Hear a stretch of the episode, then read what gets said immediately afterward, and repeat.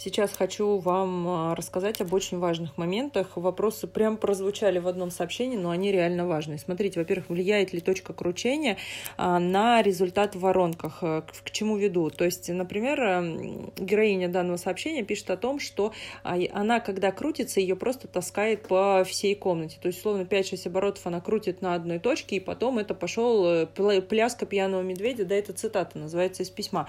Вообще, насколько это важно и действительно ли это влияет на наши действия. Вообще в идеале, вот если смотреть древние суфийские кручения, если смотреть э, кручения в других э, азиатских странах и восточных странах, вот которые я прям живьем наблюдала, да, путешествуя в эти, путешествуя в эти страны, то они действительно крутят прям на одной точке, вообще прям на одной точке. И я сейчас до такого мастерства кручения на одной точке только начинаю доходить, чтобы вот прям вообще не сдвинуться с этой точки так или иначе все равно начинает водить, особенно если вы попробуете покрутить на природе, особенно если вы будете крутить на высоком этаже, вас просто будет э, мотать. Чем э, ближе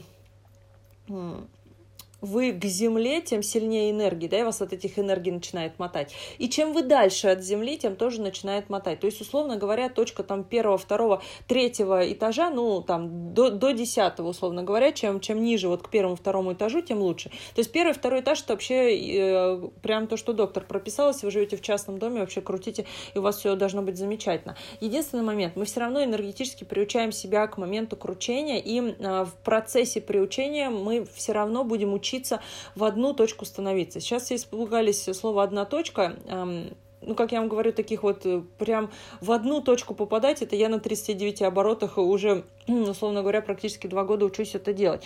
Наша с вами задача очертить определенный круг, как он чертится. То есть вы становитесь в ту точку, где вы хотите крутить. Поэтому старайтесь крутить в одной точке. То есть вы будете ну, в одной комнате, в одном месте, вот так скажем, да? Вы условно будете создавать место силы, которое будет вас прям сразу э, подключать. Почему мы опять же делаем элементы заземления? Через элементы заземления мы стараемся себя к вот этой точке подключить, чтобы нас не кидало по комнате. То есть что вы делаете? Вы становитесь вот в эту точку, в которой вы, условно говоря, всегда хотите приучить себя крутить. И от нее вы отменяете расстояние, вот прям локоть свой в эту точку ставите и руку кладете на пол вот где у вас пальцы э, остановились, вот там ставите точку и делаете это движение в разных направлениях. Ну, по часовой стрелке, условно говоря, идете и рукой как стрелка передвигаете. И, условно говоря, ставите точки, можете какие-то кубики взять, там, я не знаю, губную помаду разложить для того, чтобы визуально просто увидеть, насколько большой у вас получается круг. Это лично ваш круг.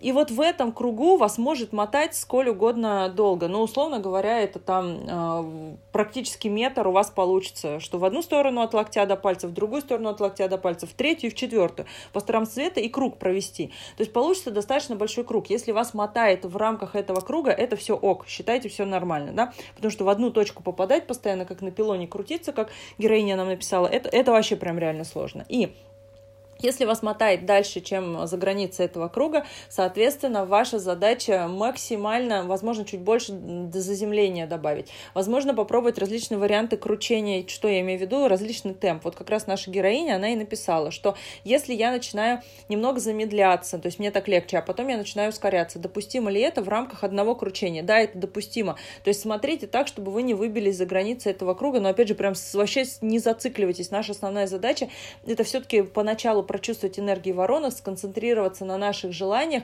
ну и потом мы уже технику начинаем постепенно доводить до совершенства, не сразу заморочиться за этот круг и все остальное забыть, и элементы поперепутать и все такое, да, то есть понимаете, если таскать по всей комнате, то есть это может влиять на результаты от воронок. Еще замедление ускорения, как я вам сказала, делайте как угодно. Главное, чтобы вам это комфортно, вам удобно, вы элементы не путаете. И, ну, или там иногда, если перепутали, это тоже не, не, не крамольно, мы все это зачитываем, но все-таки мы стараемся элементы не путать. Очень медленное кручение тоже можно, и очень быстрое кручение очень можно. Единственное, при очень быстром кручении вы очень быстро теряете заземление. Почему новичкам легче медленно крутить? Но здесь, опять же, пробуйте под себя, потому что кого-то тошнит в медленных оборотах, кого-то тошнит в быстрых оборотах. Лучше прям вообще очень-очень медленно крутиться, особенно если у вас там вы заходите 6, 8, 9, 10 оборотов, да, то есть лучше очень медленно прокрутиться и соблюсти э, все элементы и соблюсти границу вот этого круга, который я вас научила, как мы рисуем по, по, по вашей руке от вашего локтя до пальчиков, и все.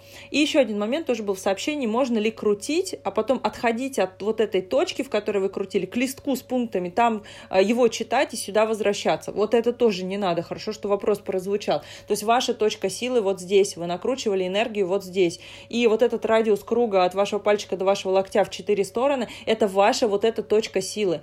Вы можете положить рядом пункты. А, протянуть руку, условно говоря, там на табуреточку, на что-то, там с дивана, со шкафа, не знаю, взять.